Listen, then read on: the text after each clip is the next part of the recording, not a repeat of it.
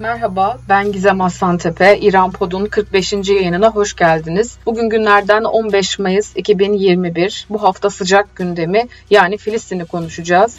Filistin'de çatışmalar nasıl başladı? Bu çatışmaların İran'daki yankıları neler oldu? Filistinli direniş gruplarıyla İran'ın nasıl bir ilişkisi var? Birlikte bu sorulara cevap arayacağız. Ee, öncelikle çatışmaların nasıl başladığına bakmak gerek. Geçtiğimiz günlerde işgal altındaki Doğu Kudüs'te tırmanan gerilim hala sürüyor. Bu gerilimin merkezi Şeyh Cerrah Mahallesi İsrail-Filistin çatışmalarının yeni sembolü haline geldi. Aslında mesele yeni değil. İsrail'in 10 yıllardır sürdürdüğü Filistinli yerleşimcileri yerlerinden etme ve mülksüzleştirme politikasına dayanıyor diyebiliriz. Ee, İsrail Yüksek Mahkemesi'nin Şeyh Cerrah'taki bazı Filistinli ailelere ait evlerin Yahudi yerleşimciler lehine boşaltılmasına karar vermesi e, bölgedeki tansiyonun yükselmesine neden olmuştu. Birkaç aile kararı temize götürdü. Mahkeme süreci yeniden başladı ancak ailelerin itirazları reddedildi. E, nihai karar için mahkeme 30 gün süreyle ertelendi. İsrail hükümeti meseleyi Yahudi bir grup ile Filistinliler arasında vuku bulan arazi anlaşmazlığı olarak nitelendirdi. Mahkeme e, bölgedeki Filistinliler için emsal teşkil edebileceğinden İsrail yetkililer açısından oldukça önemli. Şu an hukuki süreç Filistinlerin aleyhine işlemekte. Filistin Haber Ajansı İsrail'in Doğu Kudüs'ü Yahudileştirmeye amaçlayan bu hamlesini etnik temizlik olarak nitelendirdi. New York merkezli İnsan Hakları İzleme Örgütü ise Nisan ayında yayınladığı yayınladığı raporunda İsrail'in Filistinlere karşı apartheid rejimi uyguladığını belirterek uluslararası toplumu göreve çağırmıştı.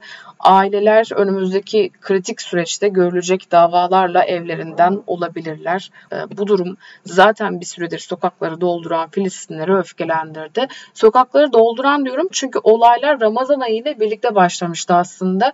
Filistinlerin Şam kapısında iftar açma gelenekleri İsrail polisi tarafından engellenmeye çalışılmıştı. Taraflar arasında çıkan çatışmalar gittikçe şiddetlendi ve İsrail polisi Mescid-i Aksa'ya girerek çok sert müdahalelerde bulundu. Olaylar sonucu birçok Filistinli yaralandı ve hayatını kaybetti. Uzun zamandır devam eden Şeyh Cerrah Mahallesi'ne yönelik davanın temiz mahkemesinin görülmesi gereken 10 Mayıs'ta aşırılık yanlısı Yahudiler tarafından 1967'deki 6 gün savaşının yıl dönümüne binaen düzenlenen Kudüs günü yürüyüşü ise Filistinler tarafından provokasyon olarak değerlendirildi. Peş peşe yapılan açıklamalarda Filistin lideri Mahmut Abbas ve Gazze şeridi yönetimini elinde bulunduran Hamas, Mescid-i Aksa'nın korunacağı yönünde açıklamalarda bulundular. İsrail'in Mescid-i Aksa ve Şeyh Cerrah'tan çekilmemesi üzerine Gazze'den İsrail'in merkezi bölgelerine çok sayıda roket fırlatıldı. İsrail de Gazze'deki sivilleri hedef aldı. Karşılıklı olarak devam eden saldırılarda çok sayıda sivil yerleşim yerleri zarar gördü. İsrail'in Lot kentinde OHAL ilan edildi. İsrail ordusunun hava operasyonlarına Gazze şeridine yönelik kara operasyonunu da ekleyeceğini duyurması ve sonrasında bunun yalanlanması böyle bir ihtimalin olması durumunda dahi bölgedeki direniş unsurlarını harekete geçirebileceğini gösterdi. Çatışmalar uluslararası toplumun ateşkes çağrılarına rağmen hala sürüyor. Son alınan bilgilere göre 10 Mayıs'tan bu yana 39 çocuk, 22'si kadın olmak üzere 139 Filistinli hayatını kaybetti, 950 Filistinli yaralandı. Peki İran İslam Cumhuriyeti'nde Filistin hakkında neler söylendi? Devrim rehberi Hamaney ve üst düzey devrim muhafızları ordusu komutanlarından nasıl açıklamalar geldi? Daha da önemlisi söylendiği gibi devrim muhafızları ordusunun bu çatışmalarda bir rolü var mıydı? İlk önce devrim rehberi Hamaney'in söylemlerine bir bakalım.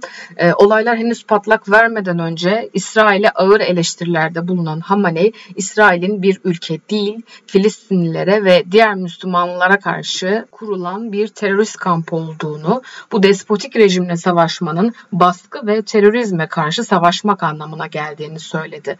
Güç dengesinin İslam dünyası yararına değiştiğini belirterek İbrahim anlaşmalarını umutsuz girişimler olarak değerlendirdi. Bir zamanlar Filistinli gençler taş atarak kendini savunurlardı ama bugün düşmanın saldırılarına hassas füzelerle karşılık verebiliyorlar gibi kayda değer bir açıklamada bulundu. İsrail rejimi tüm dünyanın gözü önünde Mescid-i Aksa'da acımasızca cinayet işliyor diyerek bu yapılan saldırıyı kınamanın herkesin görevi olduğunu hatırlattı. Siyonistler sadece güç dilinden anlarlar. Onlarla başka bir şekilde konuşamazsınız. Filistinliler gücünü arttırmalı, düşmanla yüzleşmeli ve onu dize getirmelidir dedi. İkinci olarak İran-Hamas işbirliğinin sık sık gündeme geldiği bu günlerde İran'ın Hamas'ı desteklediğine dair emareler neler? Bu soruyu cevaplamaya belki şuradan başlamak lazım. İran İslam Cumhuriyeti'nin kuruluş ideolojilerinden biri Hümeyni'nin üzerinde durduğu gibi müstekbirlere karşı dünyadaki mustazafları temsil etmek ve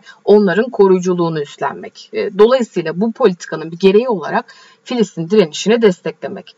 Bu bakımdan İran'ın Filistinli gruplara mali ve askeri destek sağladığı herkesin malumu Hamas'ın sünni bir örgüt olması da bu durumu değiştirmiyor keza. Bir süredir üzerinde durulmayan ve Arap devletlerinin İsrail ile normalleşme adı altında göz ardı ettikleri Filistin meselesi son yaşanan çatışmalardan sonra yeniden dünya gündemine oturdu. Bununla birlikte gözler de İran'a çevrildi. İran-Hamas işbirliğine dair birçok makale yayınlandı.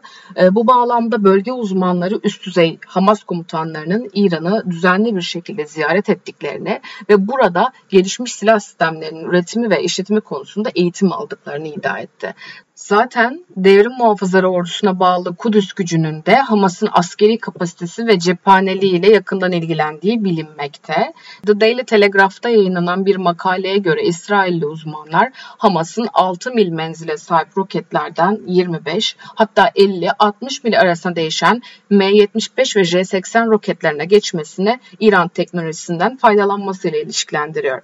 Yani roketler İran tasarımına göre Gazze'de üretiliyor. Bunun yanında Hamas Hamas'ın askeri kanadı İzzettin El Kassam Tugaylarının İran'dan aldığı bilinen roketlerden bazıları farklı kaynaklarda Fecr 3 ve Fecr 5 olarak gösterilmiş bizim bildiğimiz kadarıyla. Ee, yine Filistin İslami Cihat Hareketi'nin askeri kanadı Kudüs Tugayları Sözcüsü'nün İran İslam Cumhuriyeti öncülüğündeki direniş eksenine cephaneliklerine Bedir 3 füzelerini ekledikleri için bir video aracılığıyla teşekkür etmesi ve hareketin yetkililerinden Ramiz El Halabi'nin de örgütün Tel Aviv'i hedef almak için kullandığı roketlerin üzerinde İran ve Kazım Süleymani imzası olduğunu söylemesi bu iddiaları doğruladı. El Halabi bizi silah, para ve gıdayla destekleyenler onlardır. Faaliyetlerimizin önemli bir kısmı İranlı uzmanların gözetimindedir şeklinde beyanlarda da bulundu. Hamas'a ait Şebap intihar uçağının da direniş ekseni tarafından kullanılan İHA'larla benzerlikler göstermesi bu şüpheleri kuvvetlendirdi. Zaten genel olarak devrim muhafızları ordusundan yapılan açıklamalarda da bugüne kadar her daim Filistin direnişine destek sözü verildiği ortada. Peki devrim muhafızları ordusu komutanları ve İran'daki üst düzey yetkililer konuyla ilgili neler söylediler? Biraz da bunlara bakalım. Devrim Muhafızları Ordusu yaptığı açıklamada İsrail'in sonu gelmeyen suçlarını kınadı. İntifadayı ve Filistin direnişini eskisinden daha güçlü desteklemeye devam edeceklerini söyledi. Devrim Muhafızları komutanlarından General Muhammed Hüseyin Seper, İran'ın İsrail'in kanserli bir hücre gibi büyümesiyle mücadele etmek için Tahran'dan Bağdat'a, Beyrut'a, Suriye'den Yemen'e ve Afrika boynuzuna kadar İslami direniş üsleri inşa ettiğini, İsrail'i yok etmenin dini bir görev olduğunu söyledi. Devrim Muhafızları Ordusu Genel Komutanı Hüseyin Selami de Amerika'nın politikasını, stratejisini ve gücünü yenme sanatında ustalaşıldığını, Siyonist rejimde ise güvenlik açığı ortaya çıktığını belirtti. İran Genelkurmay Başkanı Muhammed Bakri ise bir adım daha ileri giderek açıkça Siyonistler direnişin alevlerinde yanacaklardır şeklinde tweet attı. Öte yandan Devrim Muhafızları Ordusu Kudüs Gücü Komutanı İsmail Kani'nin de Lübnan'da olduğu iddia edildi bu süreçte. Ancak bu iddia henüz doğrulanmadı. Bütün bunlar ışığında şöyle bir kanıya varılabilir. Son zamanlarda artan askeri tatbikatlarla savunma kapasitesini artıran İran bu yolla geliştirdiği füzeleri test etme ve direniş ekseninde yaygınlaştırma imkanı buluyor. İran Filistin'i askeri açıdan olduğu kadar diplomatik kanallarla da desteklemeye çalışıyor geçiyor. Zarif'in Suriye ziyaretinde Suriye Devlet Başkanı Beşar Esad ve Filistinli yetkililerle görüşmesi ve Türkiye'li mevkidaşı Mevlüt Çavuşoğlu'yla e, telefonlaşarak meselenin BMGK ve İslam İşbirliği Örgütü bünyesinde gündem maddesi haline getirilmesi için bir takım hamlelerde bulunması bu bağlamda okunabilir. E, Viyana'daki görüşmeler çerçevesinde İran heyetine başkanlık eden İran Dışişleri Bakan Yardımcısı Seyit Abbas Irakçı de Viyana'da dalgalanan İsrail bayrağına tepki göstererek Filistinlerin yanında durduklarını ifade etti. Özetle İran'ın ABD ve İsrail karşıtlığı üzerinden kurduğu dış politikanın en önemli ayağını direniş ekseni olarak adlandırılan kampta yer alan Filistin direnişi oluşturuyor. Belki de çatışmalara yönelik söylemlerin üst perdeden dile getirilmemesinin ve özellikle gazetelerde ve çeşitli yayın kuruluşlarında dillendirilmemesinin sebebi İran'ın hem bölgesel hem de uluslararası düzlemde başlattığı normalleşme politikası dersek yanılmış olmayız. Ee, zira Viyana'da devam eden nükleer müzakere süreci, Batı ile kurulmaya çalışılan temaslar, Zarif'in hali hazırda devam eden Avrupa ziyaretleri bunun e, belirgin örneği. Yine Suudi Arabistan, Ürdün ve Mısır'la yakınlaşma da bu politikanın yansımaları. Dolayısıyla Filistin meselesi her ne kadar İran için önemli olsa da İran'ın bu konuda konjonktür gereği bazı bagajları var. İsrail'e karşı duyulan ebedi düşmanlık şu an için yaptırımların kaldırılmasından daha değerli değil e, kanımca. E, çünkü İran için oldukça zor bir dönemdi hem ekonomik yaptırımlar hem de pandemi sebebiyle. Dolayısıyla Hamas gibi bölgedeki direniş gruplarına el altından e, ve kapalı kapılar ardından verilen destek sürse de İran'ın sahada direkt olarak İsrail'e karşı herhangi bir hamlede bulunacağını öngörmek doğru olmayacaktır. Bu haftalık gelişmeler böyleydi. Beni dinlediğiniz için teşekkür ederim. Bir sonraki yayında görüşmek üzere. Hoşçakalın.